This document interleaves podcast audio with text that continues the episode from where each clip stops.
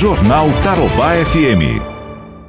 A gente vai a Cornélio Procópio. Está conosco ao vivo o prefeito de Cornélio Procópio, Amin Hanouche. Prefeito Amin, muito bom dia, um prazer em ouvi-lo novamente aqui na Tarobá.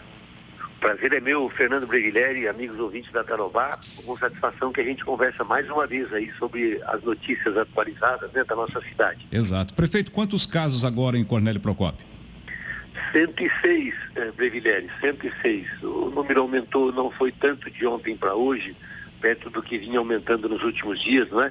Mas continua aumentando, medidas novas nós estamos tomando agora, a partir desse momento, para tentar fazer com que freie esse aumento de casos em Cornélio e que a gente possa ter um pouco mais de tranquilidade. Certo. Uma pessoa foi a óbito desde o início da pandemia até agora, prefeito, é isso? Duas pessoas. Duas pessoas?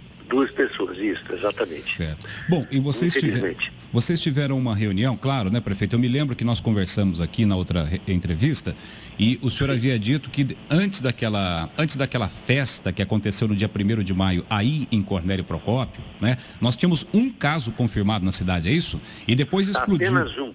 E depois explodiu. Era uma situação muito tranquila, depois explodiu, Fernando. Era uma situação muito tranquila.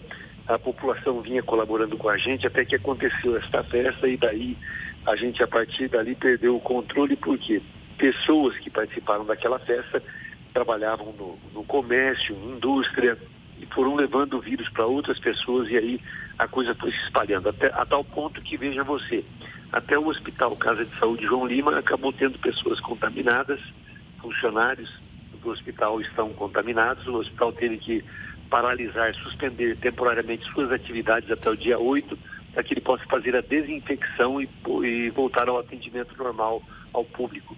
Perfeito. Então a situação ficou realmente bastante complicada, mas nós tivemos várias reuniões ontem com a Associação Comercial Empresarial, anteontem com a décima oitava Regional de Saúde do Estado, Defesa Civil, Vigilância Sanitária, enfim. Estamos trabalhando, mobilizando toda a população para a tomada de novas medidas a partir deste momento, a partir de hoje e de amanhã. Estarei fazendo um novo decreto é, com tolerância zero. Agora não, não tem mais brincadeira. As pessoas que não entenderem, através das recomendações que nós é, emitimos e o Estado do Paraná também emitiu, vão ter que entender, né, na dor. Infelizmente vai ter que ser assim agora. Daqui para frente, as pessoas que não colaborarem conosco vão ser conduzidas, se forem pegas sem máscara na rua, serão conduzidas à polícia para a lavratura de termo circunstanciado, eh, vão sofrer multas, enfim. Vamos agir com mais rigor para que as pessoas que ainda não estão colaborando com o município possam colaborar conosco. O senhor vai estabelecer aí um toque de recolher, ou seja, determinar horário para que as pessoas fiquem em casa e a partir de então não saiam mais para a rua? Então, nós já tínhamos feito isso lá no início da pandemia aqui no nosso município, nós havíamos criado o toque de recolher. Infelizmente, houve um cidadão que contratou um advogado, que é, um, na verdade, um advogado militante na política de um grupo de oposição, ingressou na justiça, conseguiu uma liminar para cancelar o toque de recolher. Nós estamos recorrendo dessa decisão da justiça, tivemos que acatá-la, é claro, mas estamos recorrendo dessa decisão para a reversão deste quadro que prejudique muito, né, o nosso trabalho, porque quando as pessoas estão em casa a partir de um determinado momento, quem ganha com isso somos todos nós, especialmente quem está na linha de frente do, do, do coronavírus. Muito bem, são sete e vinte, nós estamos conversando com o prefeito de Cornélio Procópio, Amin Hanouche. Prefeito, naquela reunião com a décima oitava Regional, promotor de justiça e tudo mais, houve ali uma recomendação, me parece que da décima oitava, para que o senhor eh, restringisse o funcionamento do comércio. Houve de fato essa orientação e qual foi a sua posição em relação a isso, prefeito? Sim, houve a orientação e a gente está avaliando essa recomendação. Na verdade, foi uma recomendação verbal. Ela não chegou para nós ainda de forma escrita, para a gente ver exatamente em que termos é esta proposta. Mas a proposta não partiu do Ministério Público, ela partiu da décima oitava Regional de Saúde. O promotor até colocou a sua posição ali no sentido de que ele entende que, neste momento, ainda não é o caso do fechamento total do comércio da nossa cidade. Foi isso que ele colocou ali.